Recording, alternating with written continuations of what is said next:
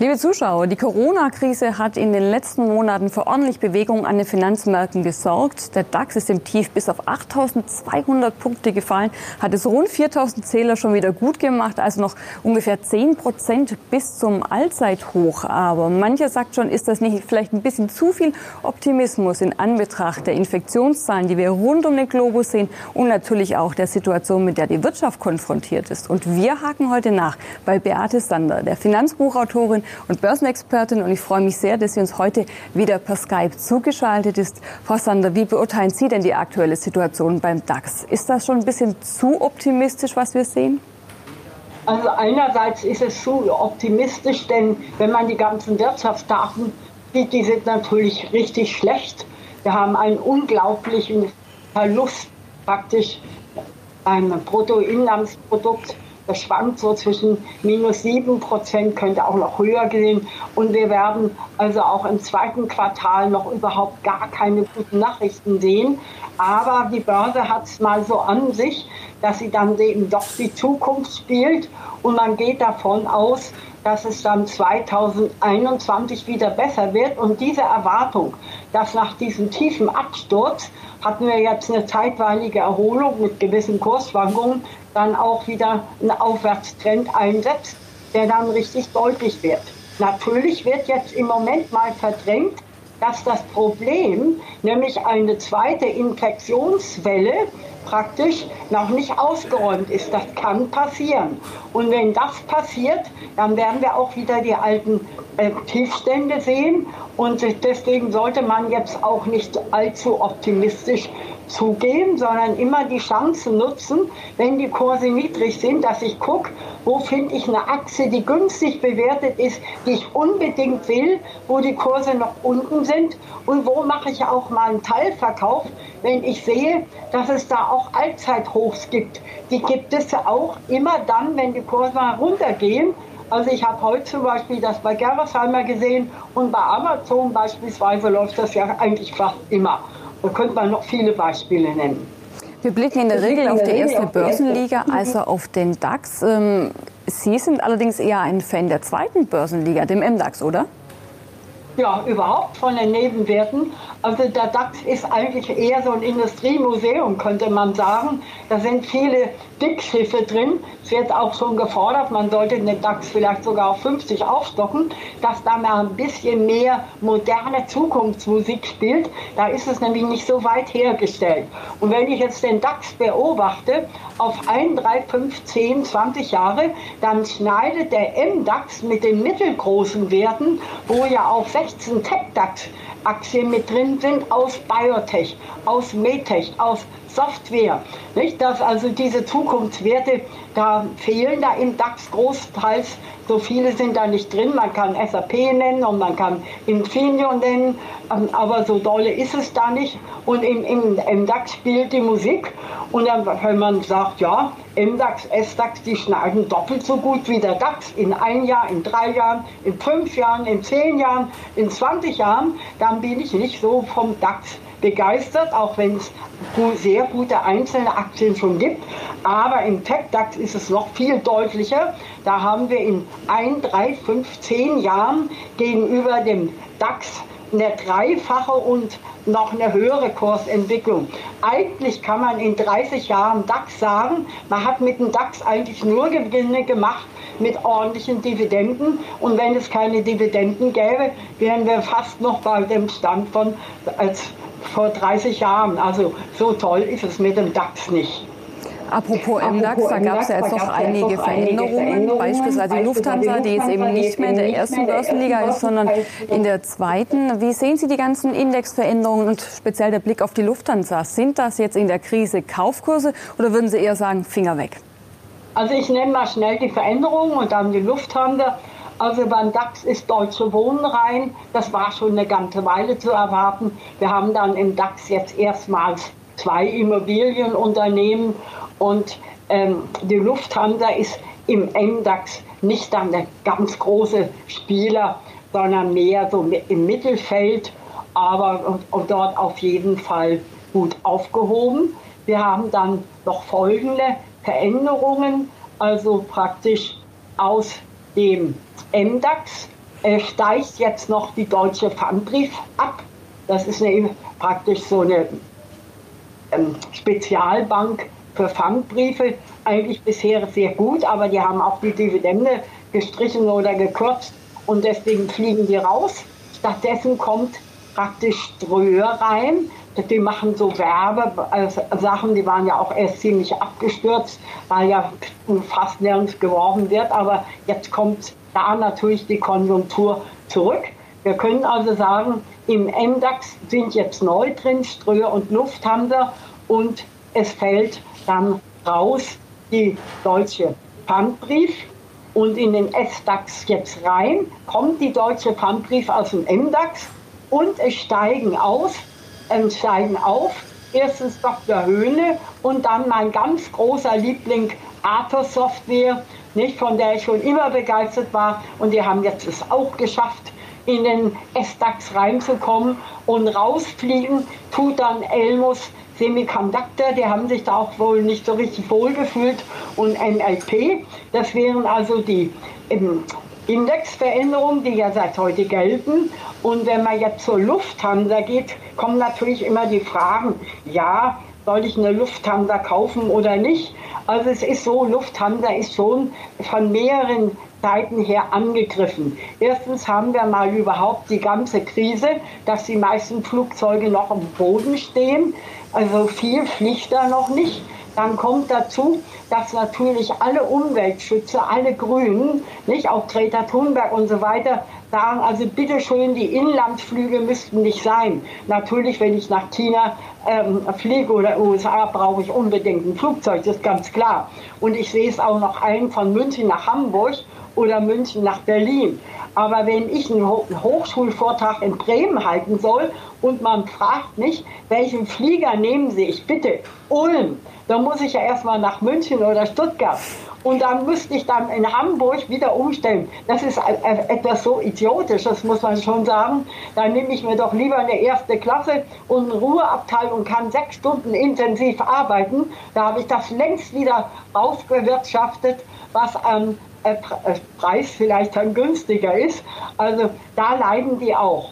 Und die Lufthansa hatte schon immer Probleme auch mit den Gewerkschaften gehabt, mit den Fluglotsen, und auch mit den Kapitänen. Also die sind mehrfach gebeutelt und die werden natürlich im MDAX überhaupt keine Probleme haben. Aber da auch die Dividende komplett gestrichen ist und viele Anleger eigentlich die Lufthansa auch wegen der Dividende gekauft haben, ähm, ist äh, also mit so einem großen Kursaufschwung hier nicht zu rechnen. Ich würde die jetzt nicht unbedingt empfehlen.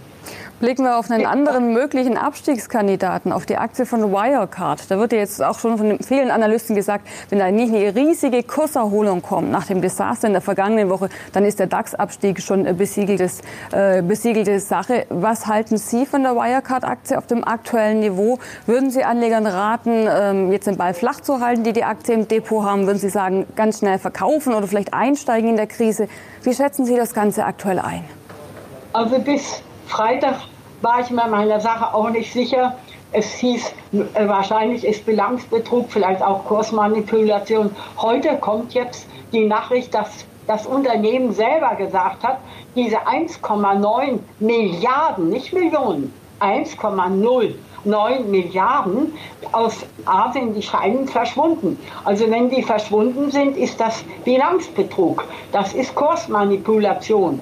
Nicht? Und dann wird diese Aktie als nächstes aus dem DAX verschwinden und möglicherweise auch im MDAX überhaupt in den deutschen Indizes keinen Platz mehr haben.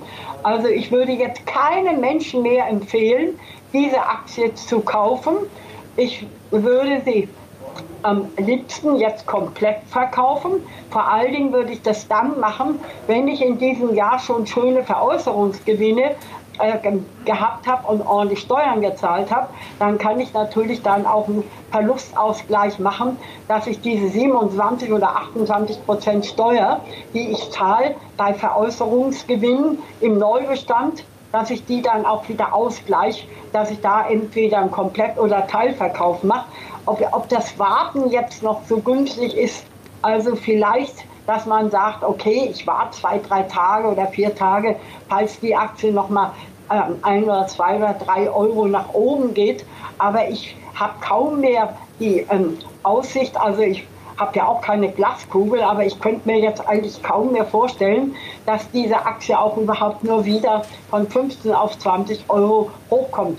Also ich werde meine verkaufen, was ich vor bis Freitag nicht gesagt habe, weil ich gesagt habe, wir warten mal ab, was wirklich dann die Entscheidung ist.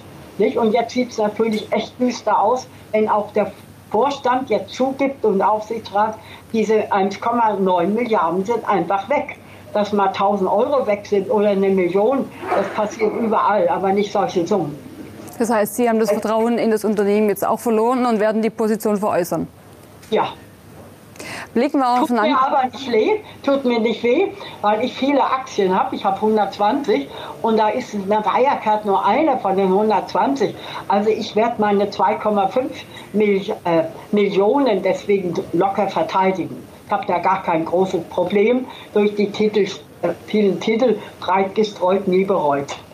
Ja, das, äh, das sieht man in der aktuellen Situation mehr denn je. Es dass man wirklich das Geld breit streut, nicht nur in eine einzige Aktie, sondern eben ähm, in mehrere Unternehmen, in Fonds, in ETFs, also eine gewisse Diversifikation, ähm, sagt man immer, liest man in jedem Buch, aber jetzt in der Praxis sehen wir einmal mehr, das ist absolut wichtig. Nachhaltigkeit, ein Thema, das uns auch alle beschäftigt, zuletzt mit der Corona-Krise aber so ein bisschen in den Hintergrund gerückt ist. Mit den Maßnahmen, die die Regierung jetzt ergreifen möchte, allerdings rückt das Thema wieder in den Fokus, insbesondere der Wasserstoff. Sektor. Ähm, wie beurteilen Sie die Aktien, die ja an der Börse auch bei den Anlegern sehr beliebt sind? Also vor zwei Jahren hätte ich immer noch gesagt, eine kleine Position, das ist, spekulativ. So seit einem Jahr gehören Wasserstoffaktien auch mit zu meinen Lieblingen. Ich habe die alle im Depot. Also ich habe zum Beispiel eine Baller Power, die kostet heute so etwa 12 Euro. Und der äh, Höchstkurs war so bei 14,30, der tiefste bei 2,90. Da habe ich mir welche mit 3,30 gekauft, dann auch mal mit 12,90 verkauft, wieder nachgekauft mit 6,95. Also die sind bei mir dick drin. Genauso den Neil Aser. Die sind abgestürzt, als diese Explosion war. War aber nicht der Wasserstoff, sondern die Ladestation selber. Nicht? Die Aktie hat sich auch wieder erholt. Die kostet heute 1,80. Die war auch schon bei 1,95. Habe ich auch mal einen Teilverkauf gemacht und der Tiefskurs war beim 0,55 und ich bin mit 0,60 rein. Gehört auch zu meinen Lieblingen. Die sind bei mir alle dreistellig im Kurs geblieben. Und dazu kommt wahrscheinlich der Kreuzbube, wenn man äh, Kartenspieler ist. Das ist in Auerzell-Aktien, wie gesagt, aus Schweden. Die kostet heute so 28, 28,50. Höchstkurs war knapp 33, tiefster war 6,35 und die habe ich mir so bei 8 Euro gekauft. Bin ich auch hochzufrieden mit der Entwicklung. Und die letzte von den vier, die ich auch im Depot habe, das ist die Plug Power, wie gesagt. Die kostet heute so knapp 5 Euro. Höchstkurs war weit über 6 Euro, Tiefskurs war 2,35. Da bin ich so mit 3,90 rein. Also diese vier fühlen sich sehr wohl in meinem Depot und ich bin überzeugt, dass Wasserstoff noch mehr läuft, weil auch die ganze Heizungstechnologie darauf schon getrimmt wird. Und es geht ja nicht nur um Nutzfahrzeuge und Schienenfahrzeuge, also Toyota zum Beispiel und Hyundai, die haben die auch schon im Pkw-Sektor. Und es ist eben auch was richtig umweltfreundliches. Deswegen, ich bin großer Fan von Wasserstoffaktien. Wie das, sieht es sonst zum Thema Nachhaltigkeit bei Ihnen im Depot aus? Schauen Sie sich alle Werte an? Nehmen Sie nur nachhaltige Werte oder haben Sie da auch so eine, so eine gewisse Mischung mit drin? Es ist natürlich klar, bei 120 Aktien habe ich nicht nur, müsste ich meine anderen ja alle verkaufen, das nicht, sondern ich habe einen Anteil von Nachhaltigkeitsaktien und gerade in der letzten Zeit habe ich den Kauf von Nachhaltigkeitsaktien bevorzugt weil ich von diesen ganzen wichtigen Dingen in Richtung Klimawandel, vor allen Dingen jetzt in der Corona-Krise, haben wir viele Unternehmen, die haben riesige Schwierigkeiten mit ihrem bisherigen Geschäftsmodell. Wir haben Kurzarbeit, die brauchen Hilfen. Und da sagt natürlich der Staat auch, macht dann was Neues, macht etwas gegen den Klimawandel, etwas gegen die Erdbedrohung. Nicht? Also, Erd, also praktisch, dass die Erdwärme steigt und wir dadurch Bedrohungen haben, viele Katastrophen. Macht da was. Und da mache ich natürlich auch was, denn mein Eigenkapital, was ich praktisch in Nachhaltigkeitsaktien stecke, das dient diesen Firmen oder kann dazu dienen, auch ihr Geschäftsmodell, was nachhaltig ist, weiter aufzubauen. Ich nenne Ihnen da mal meine Lieblinge, die ich im Depot habe. Da habe ich zum Beispiel Solar Edge aus Israel, also praktisch, das ist eine Solaraktie, also erneuerbare Energien, die richtig nach oben geht. Die habe ich mal gekauft vom Jahr so mit 68 Euro, die kostet jetzt weit über 130. Und dann habe ich sehr gerne UBM Kymmene aus Finnland. Das ist Holz- und Papierverarbeitung. Und gerade das ist ja so wichtig, wenn Samsung zum Beispiel sagt, wir machen gar keine Kunststoffverpackung mehr, wir machen nur alles mit Pappe, wir machen alles mit Papier, dann ist natürlich eine UPM Kymene äh, aus Finnland, die ja genug Bäume haben und die fällen Bäume, aber wo einer gefällt wird, werden zwei neue angepflanzt. Also das ist auch richtig erneuerbar. Wunderbar. Dann habe ich zum Beispiel auch den Tomra-Systems aus Norwegen. Die machen so Pfandflaschenautomaten und Recycling. Die hat sich auch bei mir ganz hervorragend entwickelt. Dann habe ich Ohrstedt für moderne Energie aus Dänemark. Dann habe ich zum Beispiel eine Movi Asa für Fischzucht. Da gibt es zwar welche, die meckern dann und sagen, ja, Fischzucht ist eigentlich was Schönes, weil dann die Meere nicht ausgeraubt werden und die Fischer haben ja oft in den Meeren dann auch Kunststoffreste in den Mägen, ist ja alles nicht so gesund. Allerdings braucht man natürlich dann Antibiotika ähm, bei Fischzucht. Und das muss man dann sehr, sehr verantwortungsbewusst dosieren, ja nicht zu viel rein, sonst passiert es wie bei uns hier bei den Menschen, dass man Antibiotika grenzenlos bei jedem kleinen äh, Infekt verschrieben hat, so dass man da auch schon resistent ist. Also die Gefahr besteht da allerdings auch. Aber ich habe mir auch ganz neu jetzt erst vor wenigen Tagen die 2D Energy aus dem Brandstadt für erneuerbare Energien ins Depot genommen und die Medios AG für seltene Krankheiten und auch noch nicht lange bei mir Encavis SDAX Solar Windparks. Sie sehen also, ich bin bei den Nachhaltigkeitsaktien sehr ähm, stark investiert.